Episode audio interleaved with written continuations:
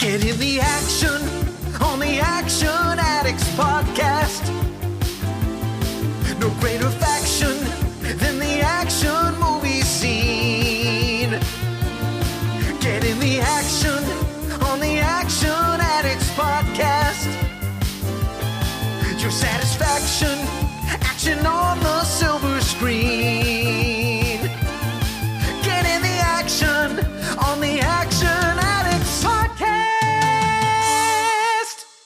Hello, ladies and gentlemen. Welcome to the Action Addicts Podcast. I'm your host, Scott Wiley, and you're listening to a brand new episode. And today we're going to be talking about The Man from Uncle. But not the old ones. This is the reboot that didn't really reboot because there wasn't a sequel. But unfortunately, as you're going to hear myself and today's guest, Wendi Freeman, discuss, that might have actually ended up being for the best because, uh, one of the people who star in this film kinda maybe isn't the best person to want to uh, front load your franchise with.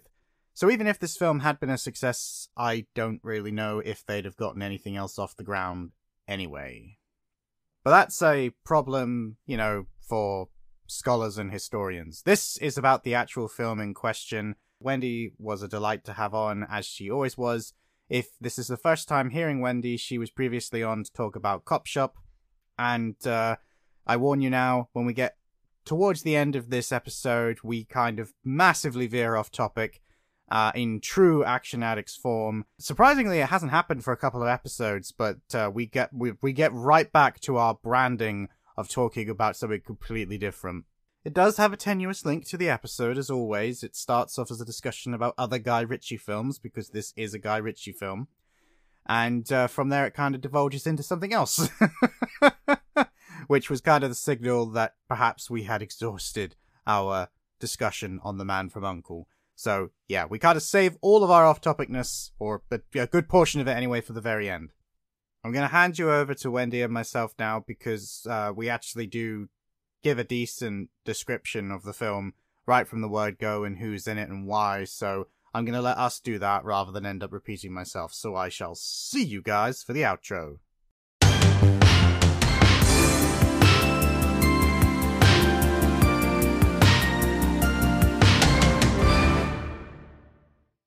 Hello, ladies and gentlemen. We're here and we're live in the room. And as you will have heard me already say, hopefully, we're going to be talking about The Man from Uncle. And it is the version from 2015, not the original TV show, and not any of the films that spawned from that TV show. Joining me today, we have returning guest Wendi. How are you doing, Wendi? Hey, I'm doing all right. I'm so happy to be here. I, I just want the audience to know that Wendi just waved when I said, How are you doing? And then I think remembered that the audience can't see her. I wanted to feel my wave. I wanted to feel my presence. You know? ah, okay. We've got- we've gone into Ghost Whisperer now. There's a presence in the room. I can feel it. so, for anyone who might not be familiar with yourself, Wendi, would you just like to remind anyone that didn't listen to our previous episode, which was on Cop Shop? Yes, yeah. Well, you know, uh, I'm Wendi Freeman. I live in Chicago. I play drums in a band called Sunny Veneer, and we've uh, released our, our latest album. It's called Doves and Herons, if you want to listen to that on Spotify. And as far as my action credentials, uh, I've been doing uh, uh, MMA for about like seven years, and I've been an amateur Muay Thai fighter. I won two fights last year. I like I like the way you felt the need to. I, I, it's not just you. A lot of people do this as well. It's like my action credentials. It's like it's it's not a club. I, you know? All are welcome. You don't need to prove yourself.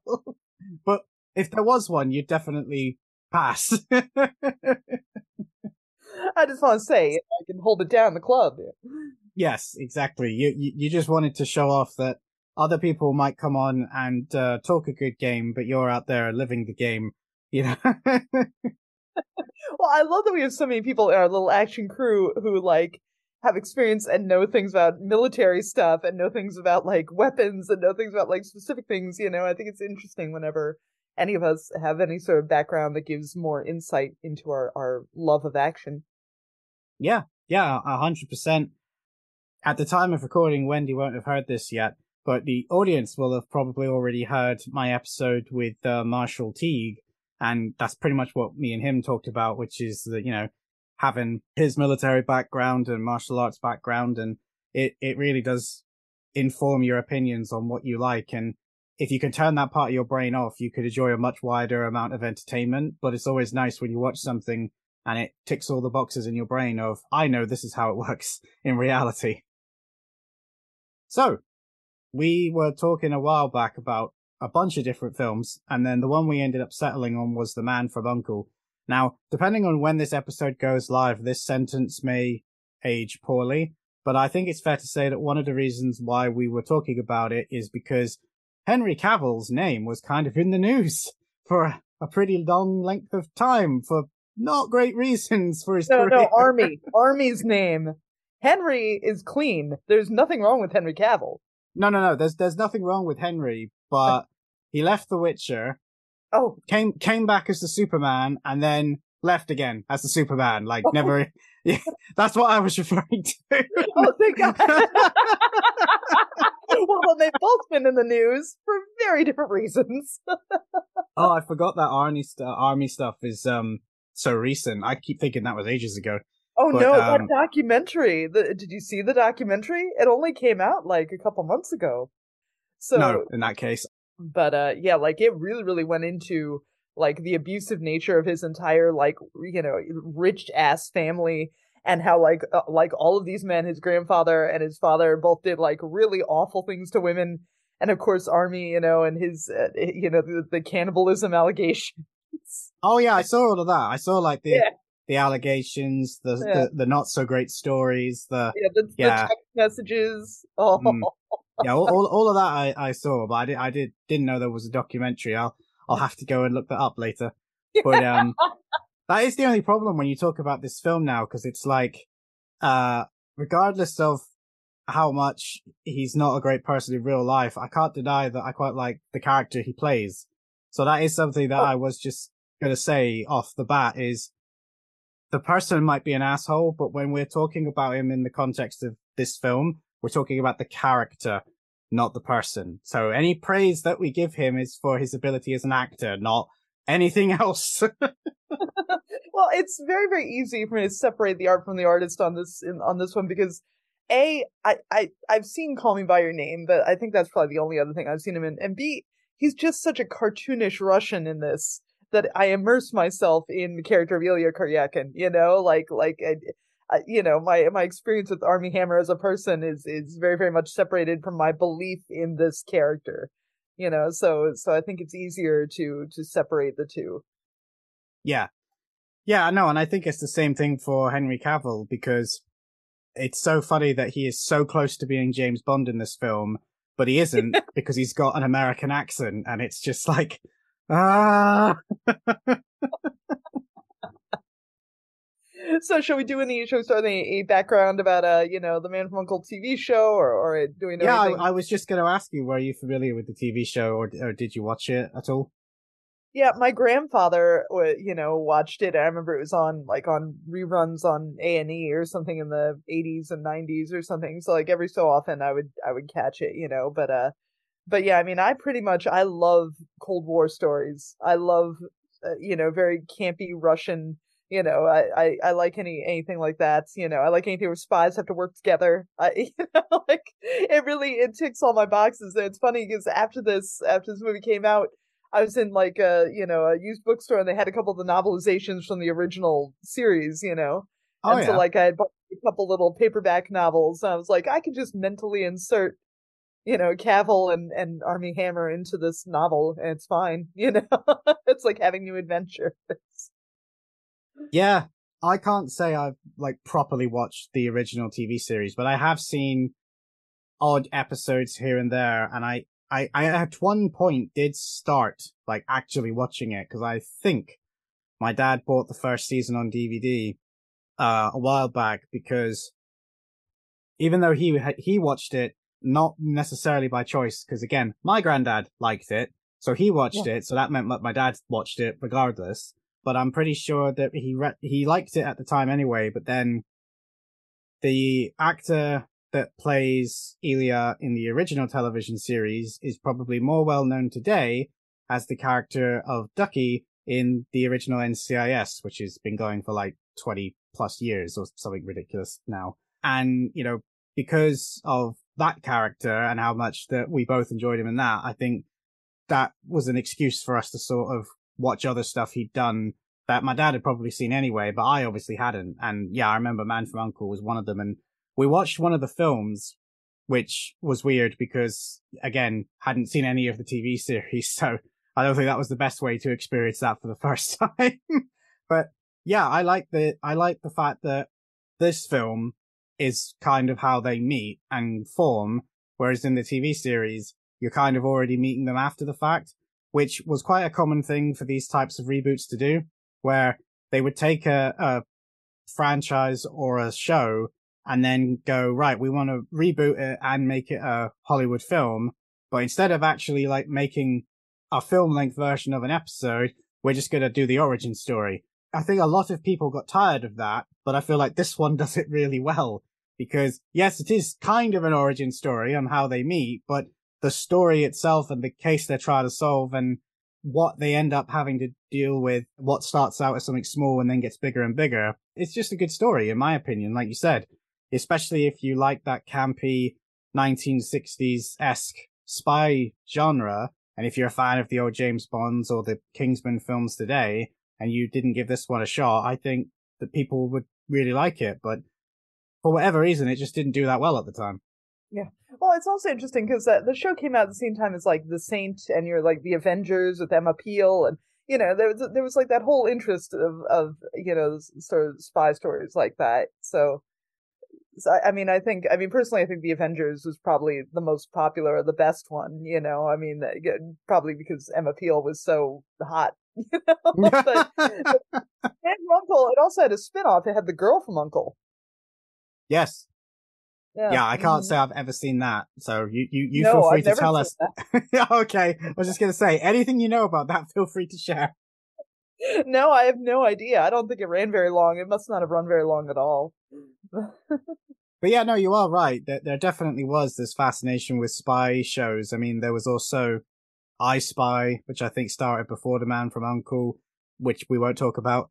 And there was quite a lot of Cold War era, I think, inspired stories, which I think kind of made Man from Uncle different because one of the main characters was Russian. So it was, it's sort of doing that, the idea that, it, you know, tensions might be high now, but people can still work together. yeah, you know, uh, it's trying to give you a little glasnost moment there, I guess. So did you first watch this film in 2015 then? so, I saw this movie three times in the theater because I heard it Oh, wasn't okay. doing well, and I was determined.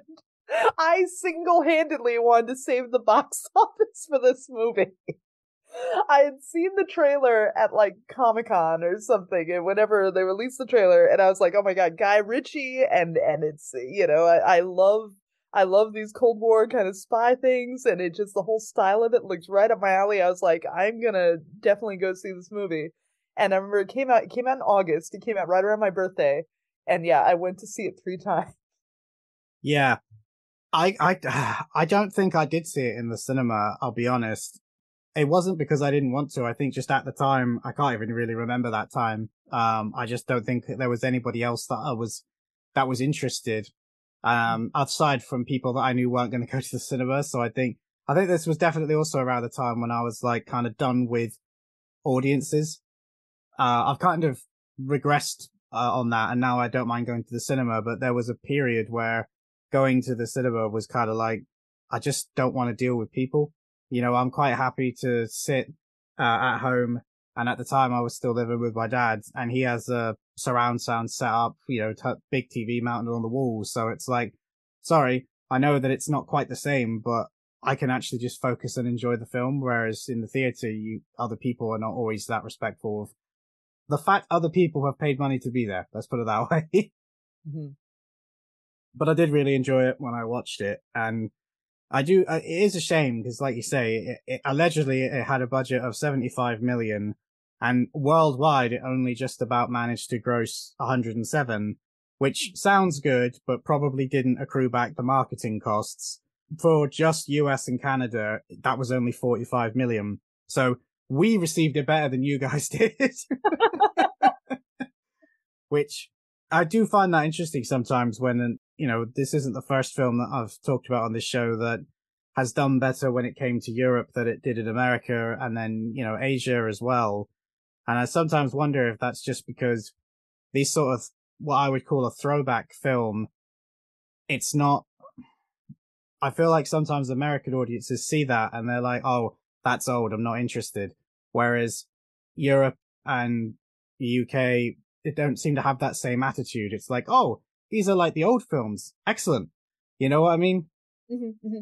Well, also the thing that I love the most about this film is that it captures the style, but it's not it's not like uh it's not Austin Powers. It doesn't lean into the camp. No. It's not like silly about it. Like they really, really make a, a great effort to you know the the fashions and the music and like everything the set design like he put so much work into it and and especially even doing like the montages like the way they tried to do all the the sort of uh you know the transitions and stuff where it looked very 60s and it, it did all that and I felt it played into that, but I didn't feel at any point that it was trying to be wink wink.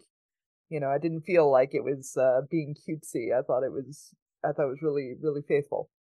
Yeah, no, I, I think the film's opening does a great job of even if you're not the most historically aware and you don't really have any clue what was going on at the time, the way it opens with those newspaper reels, it really does sort of set the scene that newsflash kids uh the world nearly ended before all of us was born. We don't have uh we don't have the championship title on that one unfortunately despite what some people think. It's like horrible things have happened long before we got here.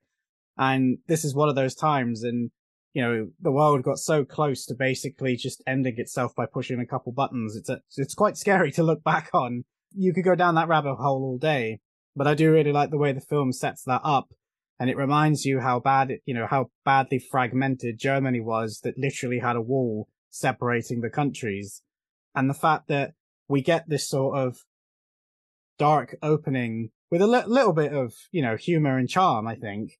But then you get introduced to Henry Cavill's Napoleon Solo. And I, I love the fact that I just made a note that Henry Cavill might be the most polite American spy I've ever heard. Some might even say that he's the most British American spy. Because I, I couldn't I couldn't help but notice it way more this time around because obviously I think he has become such a bigger star in the years after this. And it's just his mannerisms, although he does have an American accent or at least a twang, everything about the way he composes himself feels like this is his, his audition for James Bond. You know, the cla- the classic Bond. right, right. Well, it's so interesting, like like the way the over enunciations and the way that he speaks, and like like I love the fact that way he and Jared Harris both say the word Nazi. You know, yeah. Like, it's so funny to me. Like like yeah, like he he really really does like very very it's it like he just has the greatest accent. He's the greatest American ever. it's just the way that he enunciates and chooses to pronounce certain words and chooses to to clip his you know all of his diction is just so fantastic it really is so good and it's it's also funny because uh, right after this i turned on the tv and mission impossible fallout was on and uh you know with with henry cavill yeah yeah and and and he's so uh, like he's so great in that as well you know and he's i don't know i just i think those are like my two favorite things of, of his. I just like seeing him as a spy. Well, yeah, I mean, I also think they're great examples of how much range he actually has because, yes, he's playing spies in both films, but they're two completely different characters. I mean, like you said, the way he holds himself and the way he's very choosy with his words and he likes to be very eloquent in this film. And then you go to Mission Impossible where he is, you know, basically the always aggressive, slightly gruff. If you put them side by side, there's nothing similar between them other than the fact that they kind of look alike. And even then, they mm-hmm. don't actually look that alike. well, he does have that great mustache. Yeah, but it, it's not. I mean, yes, the mustache does help. Um, not didn't help Superman so much, but it, it helped him in that film. But you know, if you put them side by side, one's always got like a scowl on his face and looks like he wants to, you know, start just beating up people, and the other one looks like he would be much happier at uh, an auction house somewhere with a scarf wrapped round him. And I do love the fact that when you you eventually get the breakdown of their skill set, they kind of explain that because that is exactly where he wants to be. He is very much somebody that wants the finer things in life. He wants to live in the five star hotels and go to the finest restaurants and take in the arts, but that is not his life. But I love the fact that he is just skeevy enough that he profited off the war. You know, like they explain, he profited off the war. He learned all these languages. Like he did everything he could to be able to make money after his time was over. You know, like like while I'm in Europe, I may as well steal some art. You know, and they use it to such great effect when he has to go to the uh, the Vinciguerra party there. yes.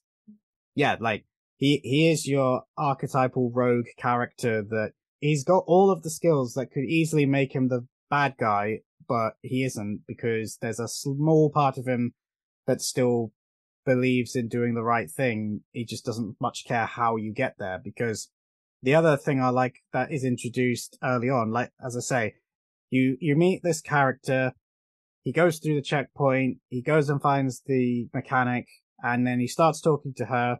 He's very calm, very eloquent, kind of posh, and then he you know he, he sort of moves her around. He's like, "Could you just stand there for me? Thank you very much."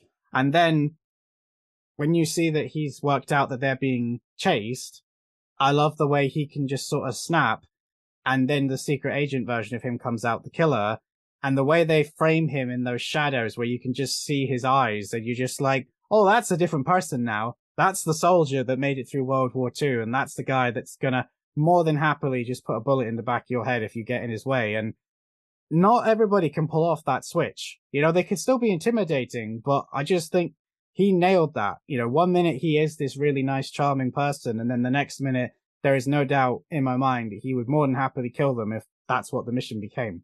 Mm-hmm, hmm Also, I love the running gag of uh of of constantly having to roll down the windows. Like they he had to roll down the like they used the rolling down the windows like three different times. The the slow creaking. I think as well, uh, that was more just to be like, hey, audience, do you remember when you had to wind down the windows? We don't have to do that anymore. it's the same as like when uh, I- Ilya is introduced and he's essentially, I think even uh, he doesn't quite say it, but basically he's the Terminator. You know, he just doesn't seem to be stopped by bullets, car crashes, anything. He just like he runs fast enough to catch up to a moving car and like rip the bonnet off, which I just thought was like there. You got a blunt force on the left hand side, and then you've got the scalpel on the right hand side, and it, it they make such an odd pair, but it works. Also, I love the the the sense of style between the two. Like Henry Cavill's suits, his very well tailored suits, and and Ilya with like uh he always has the different little leather jackets and like the little cap on and you know like it, it's just such such a different like i really really like how they how they differentiated them so much down to all the minute details Yeah, because later on in the film, you have that kind of surprising moment where Ilya goes in and, you know, this is when they're trying to convince Gaby to help. And then he like knows everything about fashion, but like on the, his side of the wall. And he's like, no, no, no, no, this, this, this will not do. And it's like, and he knows like exactly what brand he wants, like what sizes they should bring in, what material he wants. And you're like, this does not compute with the guy that we just watched literally like run all across East Germany to try and, you know, stop them from escaping. And now suddenly we've got a guy that looks like he's running a fashion show. Like you say, it just, they, they do a good job of, this is what they do for a living. This is what they're actually like when they're not doing that. They also, you know, they do that. uh, I wouldn't necessarily say it's a clever thing, but I do like the fact that they kind of give him that floor where whenever someone mentions his father or patriotism, he kind of has this almost like PTSD moment where it, it overwrites anything that he might have been previously thinking about doing, and he just goes full like for the motherland. And when I watched it this time, especially, originally I was thinking that it's just like um how he's had to deal with how he grew up because you know his dad got shamed and it didn't go very well. But this time, it almost felt like that was a deliberate thing that his trainer and his handler had actually instilled in him so that whenever he does have that moment, as he kind of does at the end of the film, where I don't really want to do this. And then he's like, what? So you want to end up like your father and you want to have all that shame. And then that sort of triggers him. It's almost like a, a little mental way of keeping him in check. And it, it, I don't know. It, when I watched it this time, I picked up a way, much more sinister stuff coming from the agencies that they work for. And because they're both basically forced to do this stuff, you know, because Napoleon Solo is literally being blackmailed to do it. Otherwise he goes to jail. And Ilya is basically doing it because he wants to redeem his family name. And it's kind of, I, I, I don't know. I just, I picked up on that way more this time around rather than just the fun stuff. right, right. Yeah, there's a Manchurian Candidate element. You're right about, about whenever they trigger him with the, the stuff as father. And, and yeah, even, even when, when, uh, Napoleon is taunting him in that, that gorgeous, like, cafe or whatever that they're at when they when they give the when they meet them up for the first time you know it, it's it's uh yeah there's a lot more to to pick up on that see I, I like that cafe scene as well because a it implies that the two spy masters know each other well and like they've met each other's wives which is just hilarious because they're supposed to be mortal enemies in inverted commas and then once they've established that the two men have to work together and they've demolished an entire bathroom before they manage to say a word, which was just a funny sequence in and of itself. But then when they leave, all the people that you thought were civilians turned out to be other agents, just in case it all went sideways. And you're just like, oh, okay, yeah, they, they, they, this, they were not uh, going to win if either one of them objected. Yeah, there you go. Another similarity to Fallout. Cavill gets two great uh, bathroom fights in both the movies. Yeah, but he he, he doesn't uh, cock his muscles in this one. He doesn't give the arm pump. I know. uh, but yeah, that the the fashion scene, the shopping scene, was my very favorite scene in the movie. Just the two of them bickering about, uh, you know, uh, Paco Rabanne and, and you know Pierre Cardin or whatever. Like, I just really really loved them both knowing exactly what they wanted, and meanwhile, like uh, Alicia Vikander just didn't give a shit, you know. yeah, see, when I first watched it, that scene, as funny as it was, I do, I, it's always funny to me because I always forget this Gaby is way too quick to sort of just go along with everything. Cause like she just escaped. She's screaming at Solo she won't go back. And then after Ilya walks in, that was literally the guy that was trying to chase her. She storms off, comes back, and now she's just, yep, I'm on board. Let's just, let's just do this. You can, you know, all good. And it's so funny because obviously, spoiler alert, at the end of the film, it's revealed that she's actually been a spy in this particular assignment since before either of these two got involved, which I thought was just brilliant. But it also, when you rewatch it, kind of makes you go, oh yeah, that's why she's like always happy to go along with it because she's trying to balance being someone that doesn't want to do it, but also, no, this is exactly what she wants to do. Oh, well, then that brings the question do you think she was trying to seduce Ilya? Yeah, I, I do wonder that because I think that relationship comes out of nowhere. Personally, yeah. I think I, I, I think that when they first have like their little moment in the hotel room, there's no reason for that. Like she goes from full on hating him and not wanting to be around him to just suddenly, I've oh I've had one glass to drink, so now let's you know ha- have fun. And you're just like, where did that come from? you know, I never put two together, but that would make sense if she was kind of sent to honeypot him a little, you know. Yeah, yeah, because originally that's not what she's trying to do either. It's um, she wants him to have a drink. Which was there something in the drink to make him go to sleep, and then she could go off and do whatever it is that she needed to do. Because, yeah, sharing a room with him, she couldn't exactly report in. So you might be onto something there. You might have just uh, solved that particular annoyance of mine.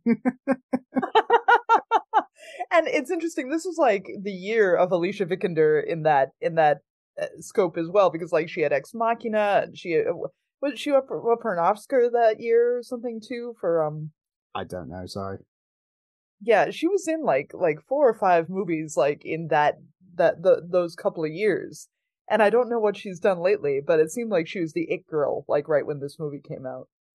I remember her in Ex Machina, but other than that, I can't. I, I genuinely couldn't tell you what she's mm-hmm. done, and I don't. I, I I'll quite happily say I don't follow the Oscars well enough to know who would be nominated for what or when. oh, apparently she was in The Green Knight, which lots of people liked, and then obviously uh, she was. Sorry. I did not like that. I didn't like oh, The Green Knight. but go uh, on. She was in Jason Bourne, Euphoria. Obviously, she was the reboot term. Uh, I was gonna say the reboot Terminator. Then the reboot Tomb Raider. Oh, that's right. yeah, um, that's right. Other than that, I mean, someone else might say this film was big or whatever, but I don't recognize anything there. Not from an action point of view, and uh, I don't see any big like blockbusters. So, yeah, known for Ex Machina, Man from Uncle, The Danish Girl, and Testament of Youth. So, like yeah, you say, Danish talk- Girl. That was because uh, yeah. uh, what's his name had won that the the Oscar for The Danish Girl. I think she was up. Eddie Redmayne, yeah. Right, Eddie Redmayne won. That's right. That was a big prestige picture that year. And all four of those films were 2014, 2015. So. Right. Mm-hmm. Yeah, I remember that. There you go. We've solved the mystery of the rise of Alicia Vikander. Oh, it does say she won an Oscar. Oh yeah, see, because because I remember like eh, she was really hot for like a minute, and then yeah. and then I guess you know. Yeah, yeah, yeah, she she won, like you said, she won supporting actress for Danish Girl. Mm-hmm. Yeah. And a bunch of other awards too from you know all the other award shows out there. but the other woman of the film, Elizabeth Debicki, is so fantastic. I love her and she's a, she's a big girl. Isn't yeah, she, like, she is. See, the funny thing is, is I spent the entire film this time around thinking I know her from something else, and I still haven't figured out what I think it is. well, she was in Tenet last year. She was in Tenet, and then she was uh, in The Night Manager, which I thought was excellent. I thought she was very good in The Night Manager. Oh, it might be The Night Manager then. I haven't watched that for a while. So mm-hmm. yeah, it's probably that. I mean, she's also in um, Guardians of the Galaxy Volume 2, she was one of the big gold people, which actually makes complete sense. See, I completely forgot about that. well, I, I, yeah, I think she was the one that they, they tended to have the close up of the face on. So yeah, that would make sense actually. That's probably that, that shot of her face, I think, is what I was recognizing because she had that dull, bored expression that she uses in this film a lot, I think was the one she had in Guardians. oh, how did you feel she was as a as a villain? I really liked her. She's got that um, what's the word? I don't want to. Uh, it's not charm as such, but she's got a likability to her that you know going in because they tell you that she is a diehard fanatic in her beliefs and that she's very much like if she could she'd be top you know in the nazi party and you know she's harboring all of these former Nazis.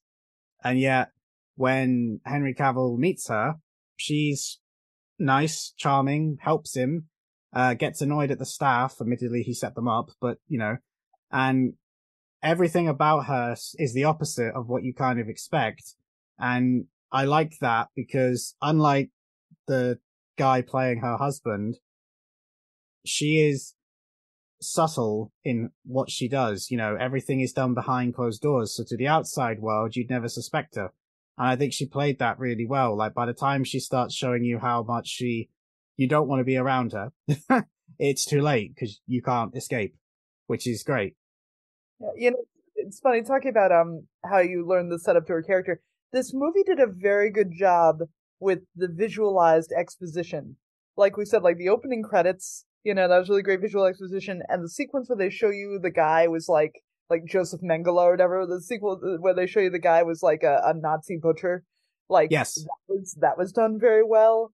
like they they did a very good job of or or you know like the slideshows explaining the background of Napoleon or whatever like they had a lot of exposition to give you about each of these characters and they did it in a uh, rather than just having somebody come in and just blah blah blah tell you you know just just explain everything to you they did a good job visually with that Yeah, no, I, I agree. I really enjoyed that. I mean, they they did a good job as well with instead of having like Suicide Squad esque uh flashback scenes, they managed to convey the same amount. I think almost better in that, especially for like the background of the two main characters, you kind of just saw like a, a a visual representation of their dossiers because seeing those photos of like you know a bombed out Germany, for example, with Napoleon Solo selling artwork, that I think makes you feel more like it's from that era than if they'd actually just showed you it because that texture of the photo of being weathered and aged and in black and white and slightly sepia. Yes, you could mimic all of that with the film, but I think there's a part of the audience that would know that it's false. The photo is obviously false too, but for some reason that just works. And it's the same with Ilya when you see him doing like his, um, ah, I can't think of the name now, but the Russian martial arts that's unique to them.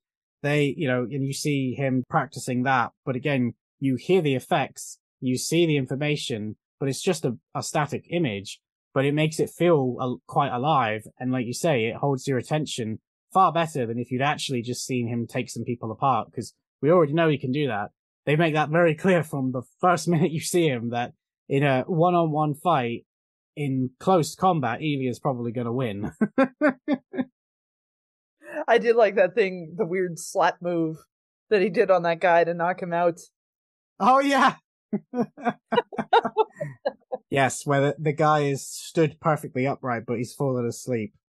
To be honest, that was all of their scenes together where they're trying to outspy each other. And that, you know, that Yeah. was kind of one of them. They were, they were my favorite parts of the whole film. It's also kind of, uh, interesting because I feel like if, if, I don't want to say younger people, but if you don't know the, like, the history, you might be surprised at which one of them is more technically advanced than the other. Because I'll wager there's a lot of people that went into it expecting the Russian spy to be using antiquated equipment and the American to have all the top of the line stuff. But they don't. Because the Soviet Union put pretty much all of its money into its spies and police stuff. Whereas Solo is perfectly happy to use whatever he's been using for years. And Ilya has this state of the art tech. And I love the fact that sometimes they'll let Ilya get the joke, like when they're cutting the fence and he has a, a laser cutter, which he's just like cuts the fence in like two seconds flat compared to Solo trying to clip his way through. But then, mm-hmm. you know, literally three minutes later, he can't get the door open using his fancy drill and Solo gets it open in like 10 seconds by just picking a lock. You know, one of the most basic skills that someone in his profession would have. And I do like the way that they constantly show that they're both good at what they do and they can do similar things, but the way they do it is completely different. So they're, they're both suitable for almost any task, but their preferences and their execution styles are totally different. It does also lead to one scene that genuinely made me burst out laughing because I'd forgotten it was coming. Is when they're in that room and then they get discovered and they also, they, you know, they start getting shot at and then Ilya in his infinite wisdom sees a window with some water, shoots through the window and jumps out in a diving position and then you hear a smack and an ah! And then Solo somehow doesn't hear that and does exactly the same thing and follows him and crashes into the concrete because there was a little bit of a, little bit of a path before you get to the water there, lads. And oh, that, that just makes me laugh every single time. Mostly because I forget it's coming, but yeah, the commitment they have to just essentially dive out the window without checking it and then, oh, that's not water. it's just Well, brilliant. also that leads to the yeah the great gag of of uh, Ilya who's who's being chased in the boat and Yep. uh and, and Napoleon who's fallen out of the boat and Napoleon's just like chilling in that truck eating a sandwich and having a little picnic lunch you know Yeah, and he's got like a, a, a bottle of port. He's got the radio on. He's he's loving life, and he's just watching Ilya drive back and forth. And I love the fact that Ilya doesn't even notice. You can literally hear him like, hang on, cowboy. It's like, he's not even there. but eventually like that's the moment where he does commit to saving saving Ilya you know? Like that is the moment like when he he has, to drive that truck into the water you know? Like that is when he uh, you know you can see that he's all in and this is his partner now and he has to save him you know? Well I, I think it's also because in that moment you have that genuine connection where he's like he is actually trying to do what he believes in. And I think that's one of the only aspects of him that Napoleon respects at that point, which is that he's giving a hundred percent and I'm driving away essentially. And I could, but he, you know, that wouldn't sit right with him because, you know, go back uh, to earlier in the film and him and Gaby are both trying to persuade him not to beat up the guys that are going to rob him. And uh, again, the comedy just works so well for me because, you know, you've got a guy that could easily kill these people without even breaking a sweat, but he's got to try and pretend that he's scared. And I love the fact that he always justifies it like, I am still like a Russian man and I would fight back even if I was an architect. You know, I wouldn't kill them, but I would punch him. just like, yeah, okay. Okay, big guy. Even when Gaby's uncle is making fun of him, he's he's like, "You don't look like a sort of architect," you know. No, that that line does make me chuckle because you know, unfortunately, like you say, his skill set is not with people. Like, I don't know why he was picked to be the deep cover guard. Well, I do know it's because he's got a Russian accent, but you know, he. he he could have easily navigated that by just basically matching wits with him because that you would expect that like he doesn't know like uh the, oh god, this is a difficult thing to say. The character he is playing, like the cover that he has, wouldn't know that the uncle is this Nazi guy in charge of the organization. So there's absolutely no reason why he wouldn't get pissed off at the fact that he's insulting him and be like, well, what would an architect look like? You know, I, he is massive, so use it. You know what I mean? It's like he, he could have played that in multiple different ways, but obviously they needed an excuse to for him to walk away and go in the bathroom and beat up some irritating young people instead. Seriously, if you're one of those like little Italian twink boys in the bathroom or whatever, would you, and you saw that massive dude come in, would you have tried to fuck with him like that? no, especially since it's so obvious because he doesn't exactly hide it how like upset right. he is, and and then he's like being exceptionally nice, like I need to use the sink. And please. and it's, and it's just like, there's just no excuse for it. But then, you know, I feel like that was done deliberately because yes, it looks like a nice day out at the races and you've got these fancy people with their shiny jewels and their fine suits, but actually spend five minutes with any of them and these are some of the worst people on the planet. You know mm. what I mean? I think, I think that's part of why they did it. Partly it's because it was funny and it helps set up what happens next. But also I think, you know, everyone at that party who isn't a spy, because there's more spies there than people realize, um, it, it, it was just to show how awful as people they were. Because that is the other thing that I do love about this film is how much Hugh Grant's character is in it before Hugh Grant's character is actually in it. Because the back of his head gets way more screen time in the first half of this film than he does. And yeah, that's the greatest tragedy of not having a sequel is is that we don't get more Hugh Grant. We don't get Hugh Grant as their leader. I, I it does make me laugh again, going back to the fact that Henry Cavill is playing the American. I feel like Hugh Grant was cast just so they could find someone whose English accent was thicker and posher than Henry's, so that he would sound more American by comparison. Because when he starts talking, Henry suddenly sounds very American. so I've given it some thought. If we did get a sequel, uh, you know, like obviously they would have to replace our Armie. And I thought, what about that that kid, that guy who played Ivan Drago's son in Creed 2? Do you think he would make a good Ilya? Uh, I haven't seen Creed 2, so I, I don't know. I think anyone could make a good Ilya. I think the script would be the hardest thing. Is like, can you deliver Guy Ritchie dialogue and comedy whilst keeping it serious. Mm-hmm. So, given all the good things I've heard about Creed 2, I would say he probably could. But uh, I, I don't know who you would cast instead, because again, he's got to be massive, which immediately causes problems because being taller than Henry Cavill and being like one of the biggest and scariest dudes, whilst also being able to pull off your own kind of charming and comedy, it's not the easiest thing to balance. this movie hit such a magical moment of being able to get all these people at that time. You know? Yeah. at that right time. Just one year later and and you know, they they all would have been much different. Well, it, it's like when um Hugh Grant, you know, because Henry Cavill gets into the party in the first place by pickpocketing him, and then I love the fact that when they meet back up with him, he's very much kind of showing him up by just saying, you know, you're very good with your hands, and then you know, and then they they keep he keeps poking him, and again. I don't think that role would have worked unless the person playing it, like Hugh Grant did, realizes that he's got to be the super spy that is so obvious, but you can't like work out what the angle is yet. Like he's up above the other two. Cause I mean, Hugh Grant basically is James Bond because he even is a commander in the Royal Navy.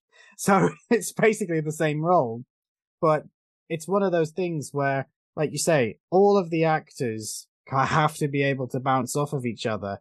Cavill and, uh, Hammer, we got, like I said, twat in real life, but they do have good chemistry together. Any scene that is just the two of them bickering, chatting, you know, discussing what they're going to do and disagreeing, I can sit there and watch it because it works.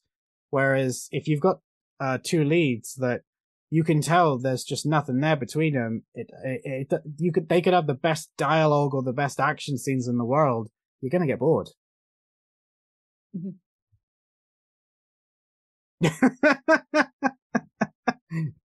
I, sorry, it was that was uh I refuse to give him any compliments. Oh no, no.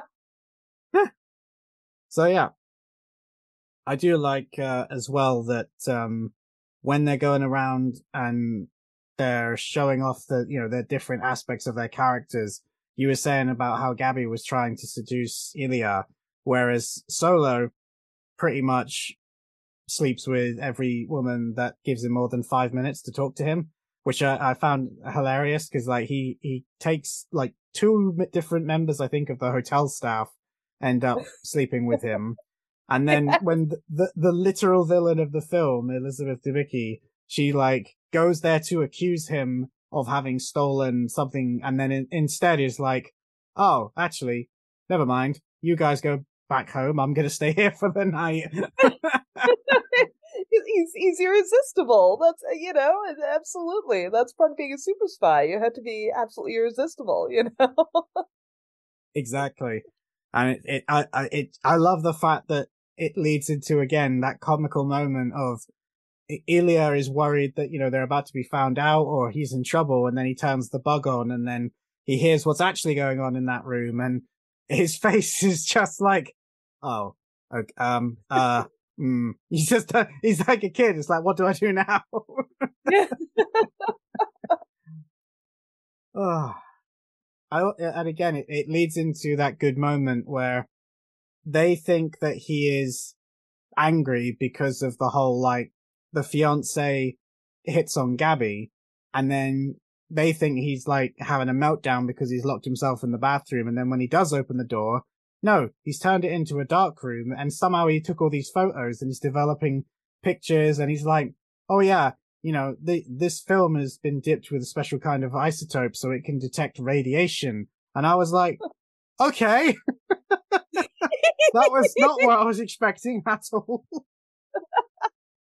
no, I love it. You know, I love it. And once again, this movie did such a great job with like all the little gadgets and the the technology stuff, and and how many different types of vehicles uh they had. Like that whole end chase where like where Napoleon is in like the dune buggy thing, and and uh and when Ilya gets his big great escape moment, oh my god, I loved it. I loved it. I was so so happy. Yeah, I, I definitely will talk about that ending bit because I, I do like that ending bit. But I also got to say, like we were talking about Elizabeth, and one of my favorite scenes with her and Henry Cavill is when he goes into her office, but she's being currently told that he's a spy because Gaby allegedly gave them up and then she spikes all of the drinks, which I think is just, I love the mental image of that, of her just going to every single one, like, like taking all these lids off and putting them back on before he has a chance to get there. Cause she doesn't seem like that sort of person that would do anything in a rush. Well, maybe she has a secret bar cart. She has a separate pre-poisoned bar cart. Yeah, that's a scary thought. I think I would not put that past her, you know, because you never know when you're going to need to poison someone. That's true, actually.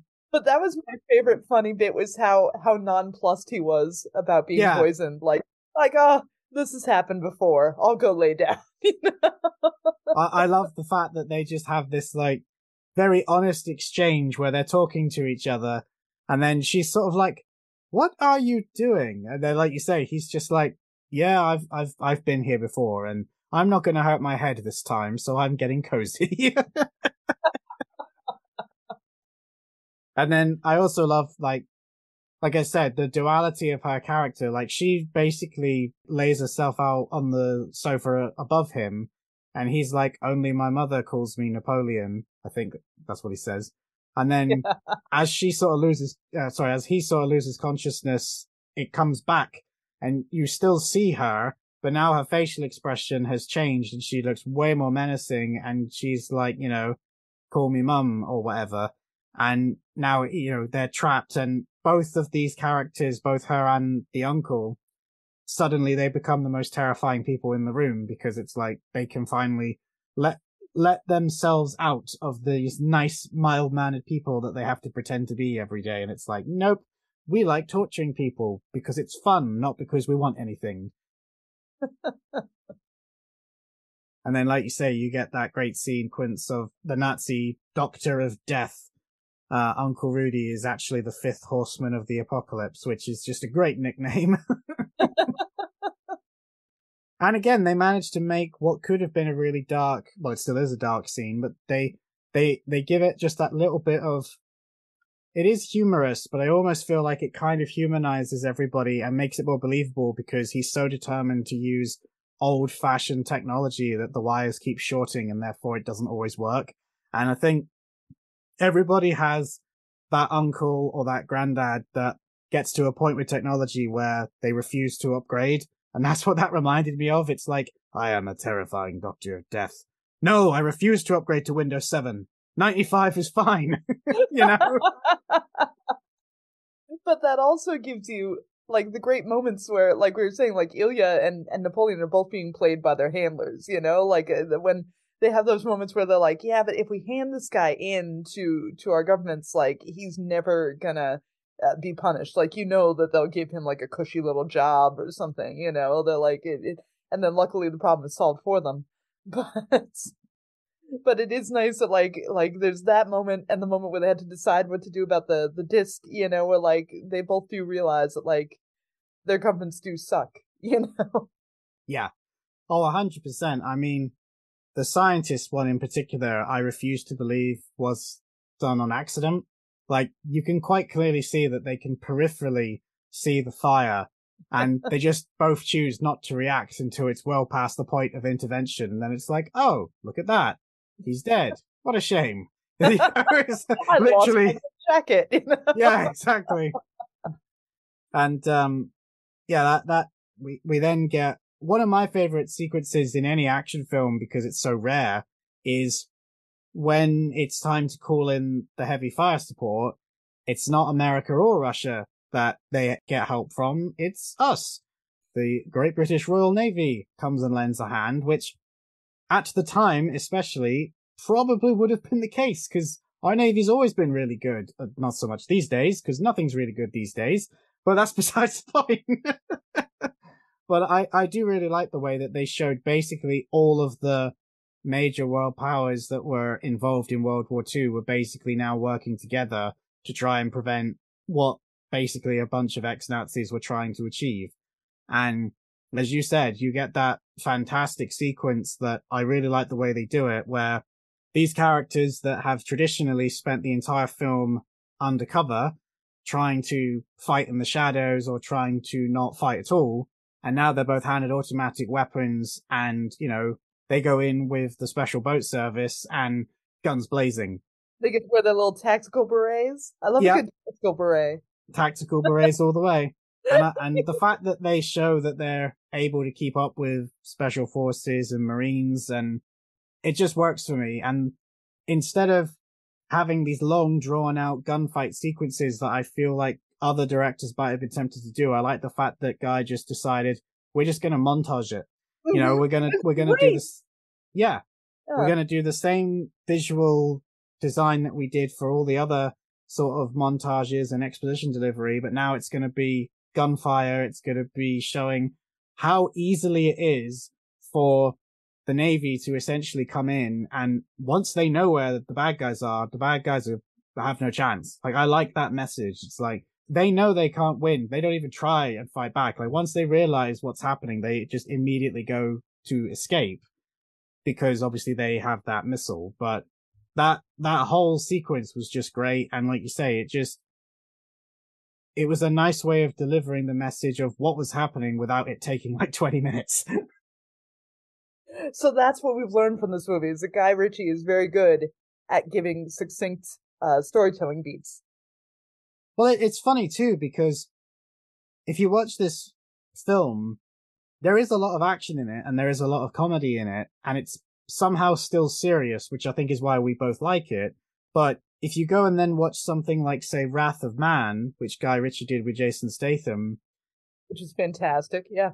It, it yeah, but the, there's there's I wouldn't say there's barely any humor. There is humor, but it is a much darker story. But also, instead of as we've said here, you know, the action is very playful, or it's shortcuts, or it's done in montages. In Wrath of Man, that's the opposite.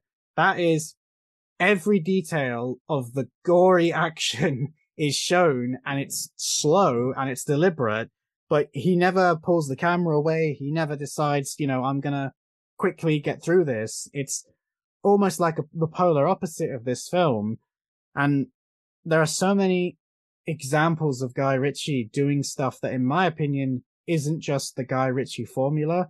And it does kind of annoy me sometimes when people say, Oh, it's a Guy Ritchie film. I already know what it's going to be like. Well, there's quite a lot of films that I think will prove that statement wrong, but you've never given them a go. I mean, I think uh, like uh, after this, he did King Arthur, which was a slog.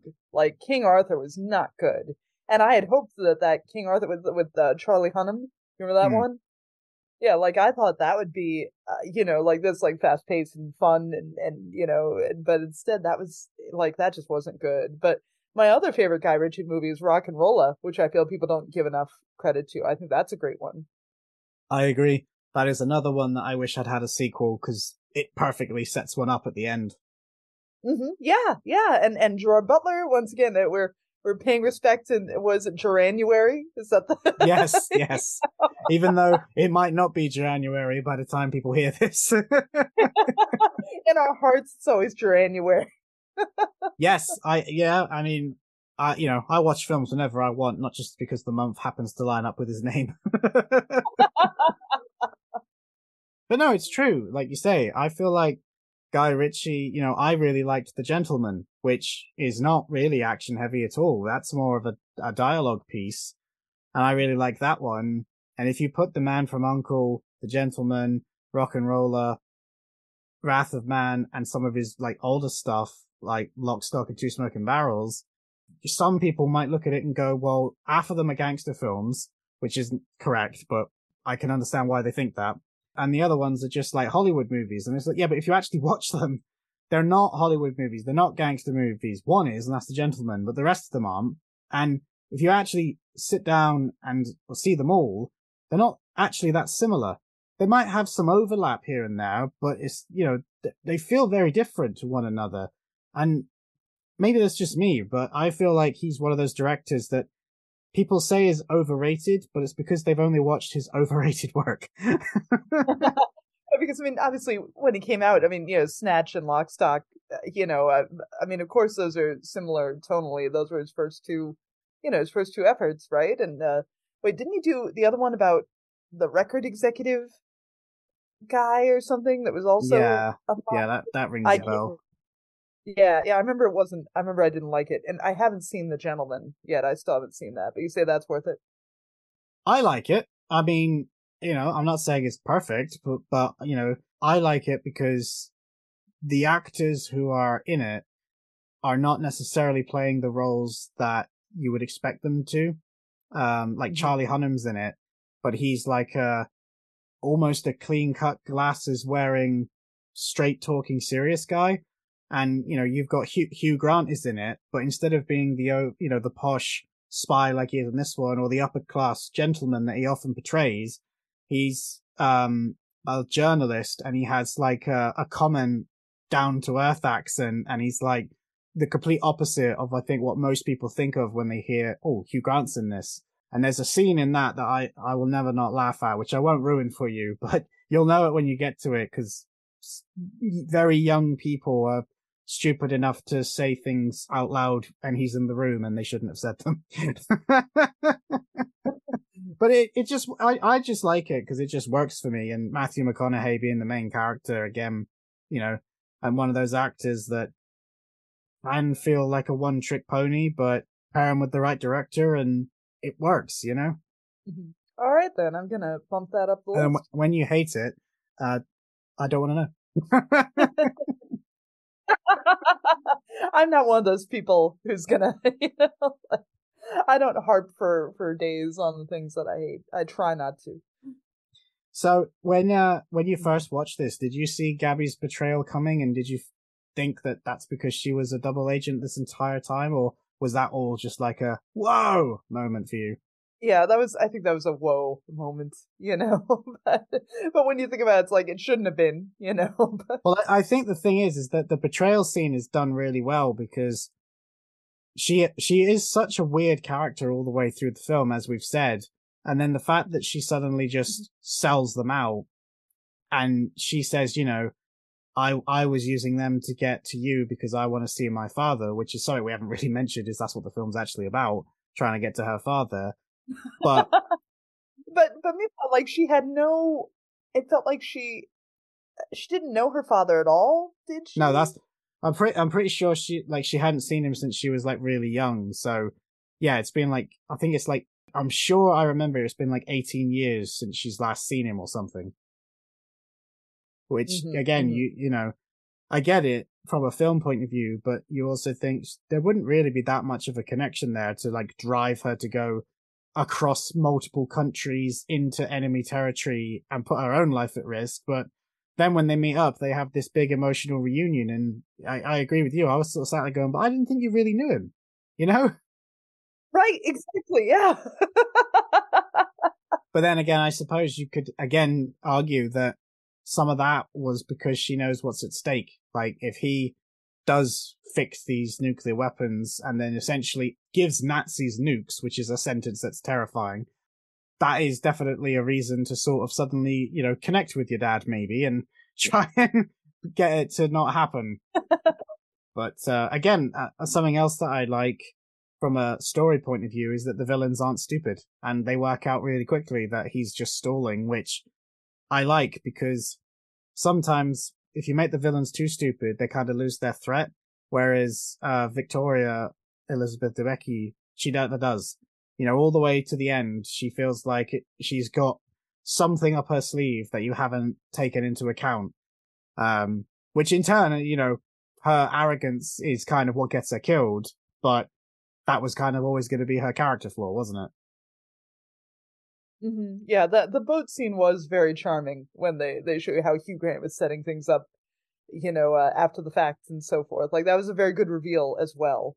You know, like it, once again, it, it, it, it very '60s spy show type reveals and and uh, and double crosses and and uh, underhanded tricks. You know, I I like it. I thought they did that well. Yeah, no, I agree. It's um the fact that they had to get Napoleon on the radio to essentially get her angry enough to to answer so that they could lock onto their position, I thought was a nice touch. Because again, the actual sequence of events for them killing her husband was pretty much all Ilya.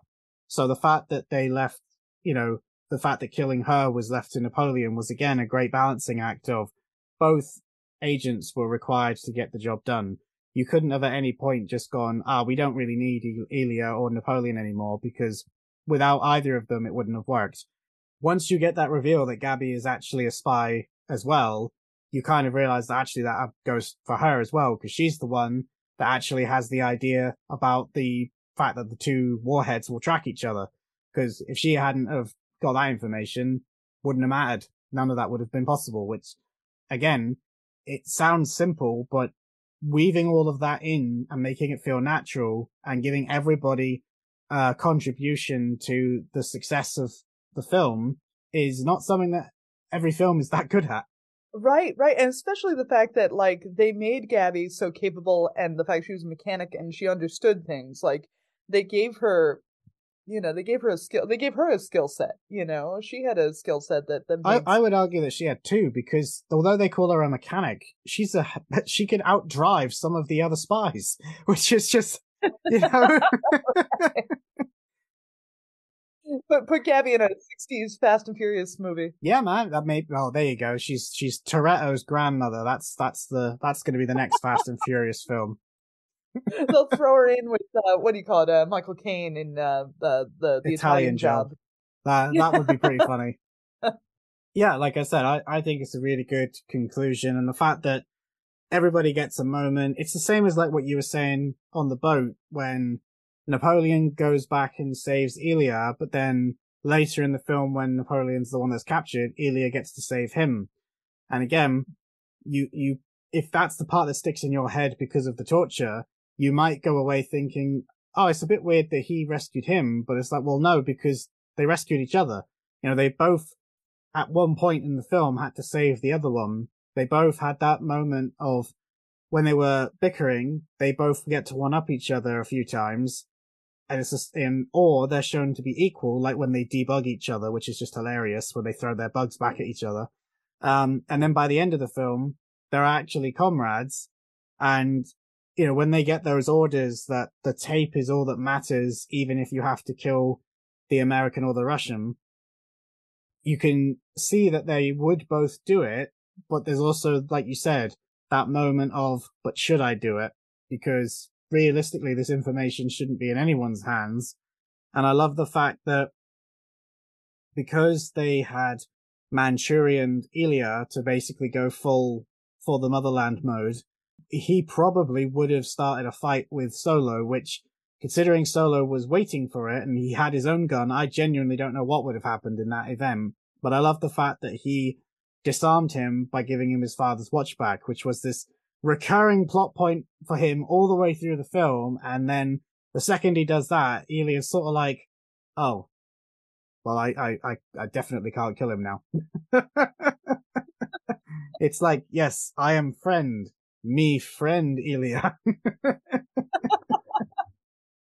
and sadly, we never got the sequel that they kind of teased at the end, where the actual Man from Uncle organization or the Uncle organization kind of comes together under Waverly. Yeah, it's it's uh it's a shame.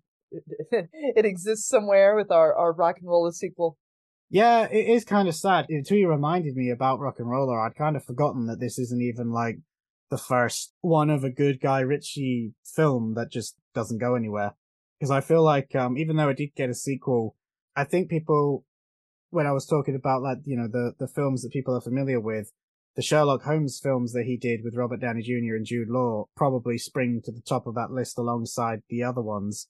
And even that couldn't maintain its momentum to get a third entry. I mean, allegedly they're, they're trying to do that again, but I do find it weird with Guy Ritchie. He doesn't seem to be the sort of person that cares or wants to care about constantly churning out sequels. It feels like he massively prefers to do original works, even if it's with the same actors, because like he's just done Operation Fortune, which again starred Jason Statham and a bunch of other good people. Yeah, which sounds good. I can't wait for that. Yeah, well, I think I saw news today at time of recording that it's coming out on Blu-ray, which considering it hasn't come out in the cinema, I was a tad confused about. And then when I looked, apparently there's like some problem with one of the studios involved that's collapsed or something. And I don't know enough about that for this to be a reliable source of information, but I found it weird that there was like a Blu-ray disc and they were like, oh yeah, it's coming out soon. And I was like, oh, okay. And then, yeah, I saw all these comments. Is it? Will it be, will it be on streaming somewhere? What are they going to do? That's, that's really strange. Yeah, I mean, it probably will be on streaming somewhere, but at least it's coming out on Blu-ray as well. Cause that's the Yeah. worst thing. Like, especially these days, the fact that films just might not come out anymore. Cough, Batgirl, cough. And for no real reason.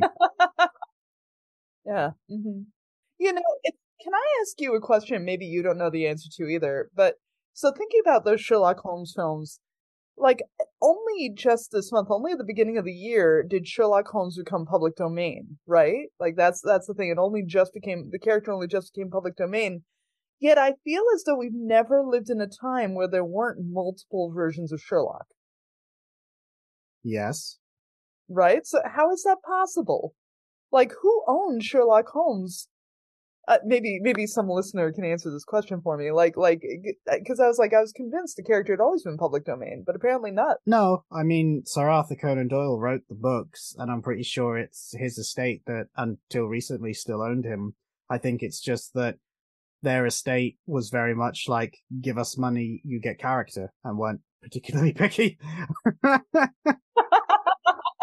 because at any given time you had elementary on cbs you had the you know the bbc sherlock you had the you know the robert downey jr ones they, like it just seemed to me like we've never lived in a time where there weren't like multiple versions of sherlock holmes somehow well, yeah, I mean, even even like films that were made, you know, for like my dad's generation, you know, there was multiple iterations of Sherlock Holmes. I mean, even actors that had previously like been in Sherlock Holmes projects came back and played him because, you know, Christopher Lee played him and he had been in like somebody else's Sherlock Holmes, but as like the bad guy. And then I think, you know, Ian McKellen played him in like that old man Sherlock film. And Henry Cavill, of course, has played him in, in the Enola Holmes films.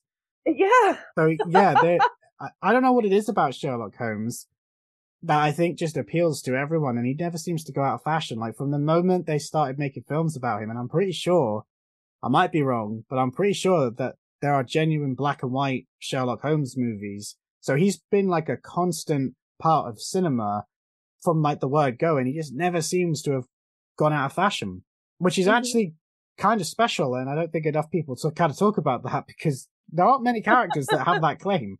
this is true like that and maybe dracula or something maybe you know Yeah, like those those classic sort of stories. Maybe that's what it is. Maybe it's because it's a classic story that was already so famous when it was a book that people always know about it. Like kids growing up always have Sherlock Holmes as a reference because there'll be something in a cartoon, there'll be something in a book, there'll be something in a children's tale or even video games, you know, whatever the medium of the day might be, there are always, always going to be references or something original, especially now, uh, cause there's so much, you know, new original stuff. I mean, somewhere I've got my, um, Sherlock Holmes versus Cthulhu novels. So,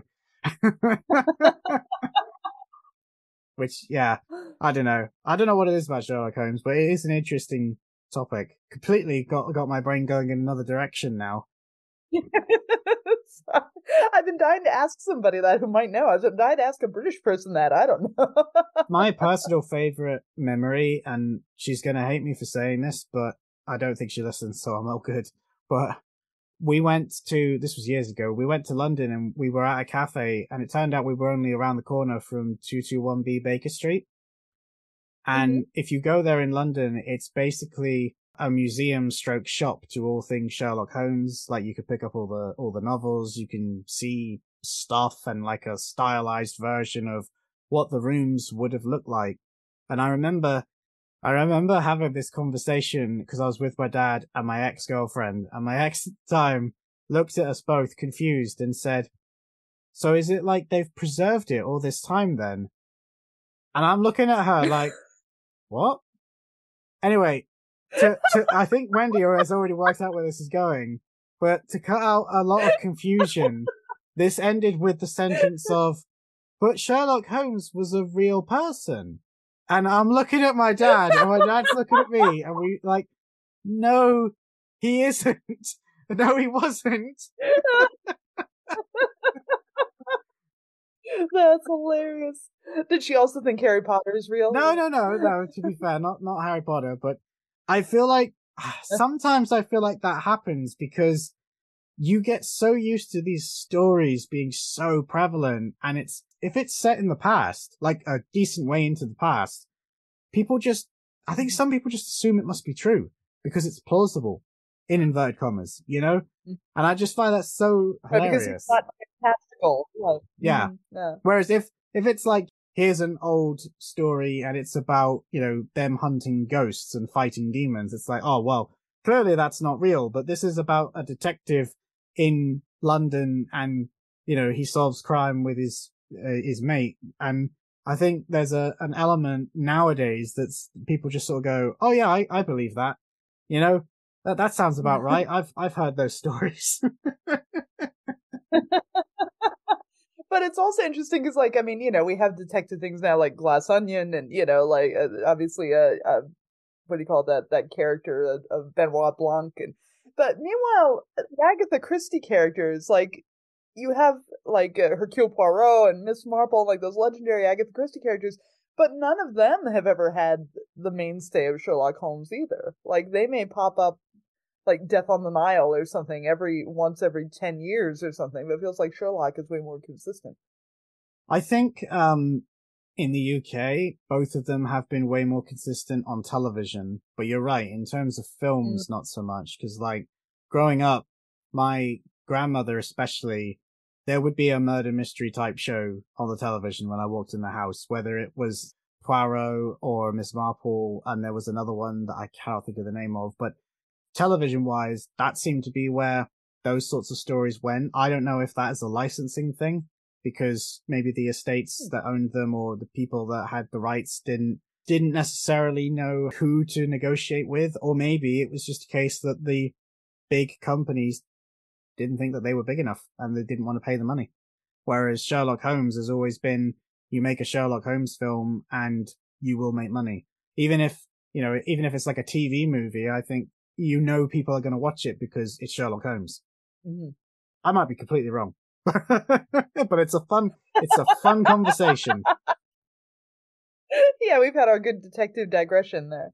All right, so here, final question: Do you think that in the current Russian-Ukrainian climate, that you could make a, a a story in which we have someone who has to work with Russians?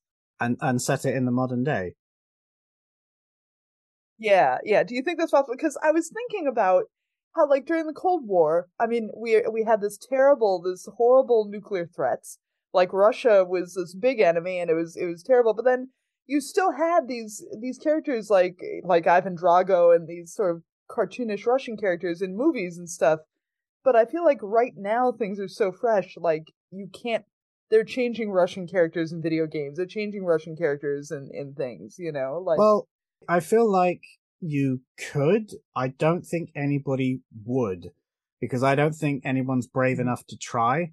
But I feel like the answer is in the original Star Trek when they were, you know, at the kind of height of the Cold War alongside the man from Uncle, and they put a Russian man on the bridge of what was essentially, in, in a lot of people's eyes, an American spaceship. It obviously wasn't. If you go into the lore, I'm not here for that argument. But but I love the idea that they were basically saying that all of the problems we're having today are not going to be tomorrow's problems. And I feel like Man from Uncle, even though it did it differently, was trying to say the same thing by having an American and Russian agent work together because when it was made, those were the two big superpowers, you know, that were constantly going at each other. So it made sense that if you were going to make an agency of the best, that it would be those two. If you made a show today, I think you'd have to do the same thing where you'd have to acknowledge the bad blood and make it a part of the show, but maybe show that the individual people don't represent the country or the country doesn't represent them, however you want to look at it. Because I think one of the biggest differences between Russia then to Russia now is that it's much harder to silence regular people. And we know for a fact that the Russian people do not approve of what their country is doing. And, you know, they Mhm. protest as best as they can in the place that they live and they try to make it very clear that it ain't them. And I think if you leaned into that aspect of it, it would work. But if you tried to make it like a, uh, a patriot type thing where everybody's just praising their own country, I, I don't think that would work. Well, I'm glad we've uh, had had our global politics conversation. Yeah, I mean, I've gone off topic on a lot of different things, but that was, uh, that was not one I expected. So thank you for that, Wendi. well, yeah. Thank you for having me on. That's all right. I, I feel like we kind of went a bit all over the place with this one. But um, was there is, is there anything else that you wanted to talk about specifically? Because I know you were excited to talk about like the music and the fashion, which you kind of did. So was there any other random Yeah. aspect of this film that you wanted to bring into the light?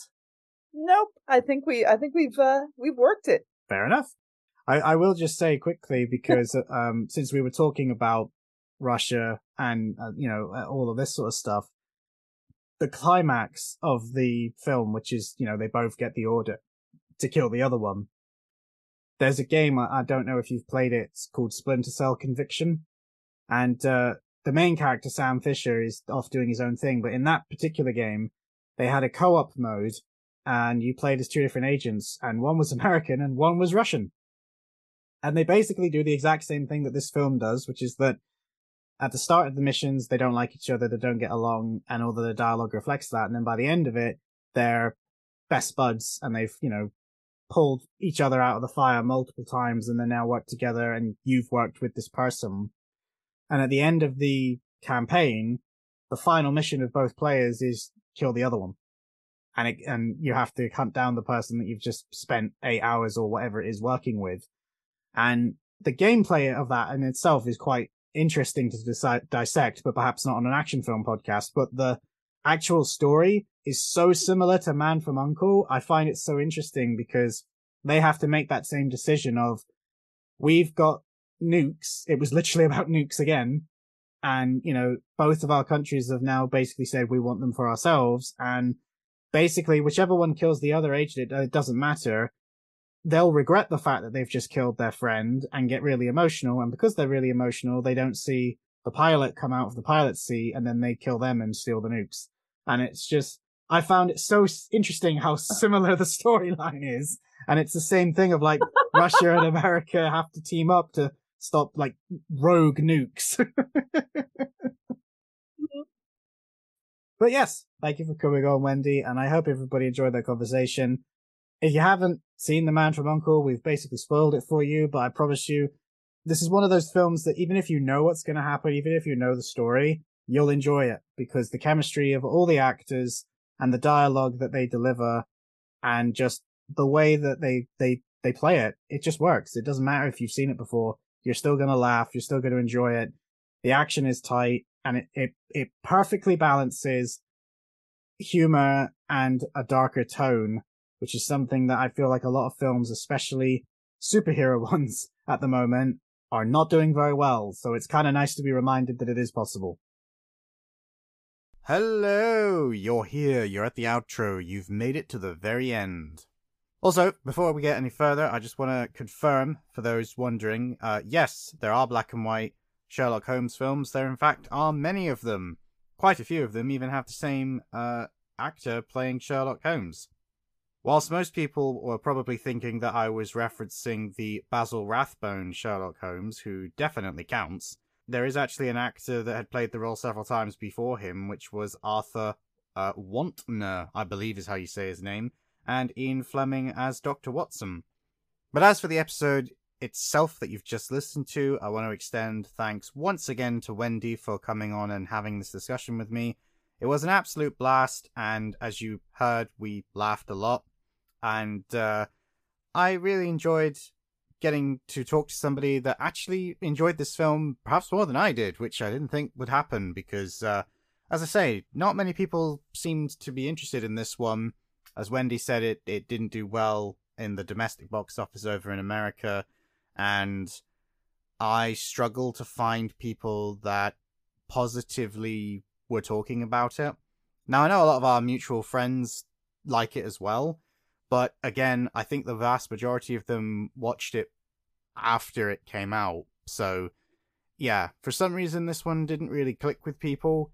I don't, to this day, really understand why, as it's one of my favorites, it's one of Wendi's favorites, so that was kind of more of an accident. I didn't know that Wendi single handedly tried to save the box office. That did make me chuckle when she said that. Probably the most perfect person I could have had on to just basically share how much we love this film and some of our favorite scenes. So I hope you guys enjoyed that, and by kind of more sheer coincidence than planning, uh, the next film is also going to feature an American and a Russian teaming up in a kind of similar but not really storyline of Russian and American law enforcement agents this time trying to work together. And uh, this film is celebrating its 35th anniversary this year. So, some of you who are really in the know will have already worked out what this is, but it is time to return to the 80s, and it is time to talk about the Arnold Schwarzenegger and James Belushi sort of classic directed by Walter Hill. That is Red Heat. That will be the next film episode, but it will not be the next episode you hear, because the next episode that you are going to hear is a conversation with episode, and it's going to be a little bit different because it's not with a actor, sort of. It is with an actor, but it's actually with two actors, directors, writers, producers. Really, more of a group, and that group is the Art School Dropouts. And if you've never heard of them, strap yourselves in because trust me, you're going to enjoy our conversation. They are essentially an independent filmmaking group. You can find them on YouTube if you want to go and familiarize yourself with them. They have an absolute boatload of content of short films, of fight scenes, of concept fights, of series that was on Amazon. They're currently in the process of making a feature film that you're going to hear all about next week and they are just two of the coolest people that I've had the pleasure of talking to, which I know I say every time I do one of these types of episodes, but I can't help it, man. I just seem to attract cool people. So thank you to Joey and to Steph for taking the time to talk with me. I could say with confidence that it is not the last time you've heard them on this show, because as you will hear next week, we got along really, really, really well, and uh, I think they just really want to come on and talk about films. So if you're listening to this, Steph, your episode's coming up next. Let's see what happens first. Will you hear this on the show, or will you hear it from me? Dun dun dun. But either way, guys, that is going to be it from me this week, and I shall see you very, very shortly. Take care of yourselves, be safe, stay frosty, and other random generic quotes here, but I will see you in the next one on the Action Addicts Podcast.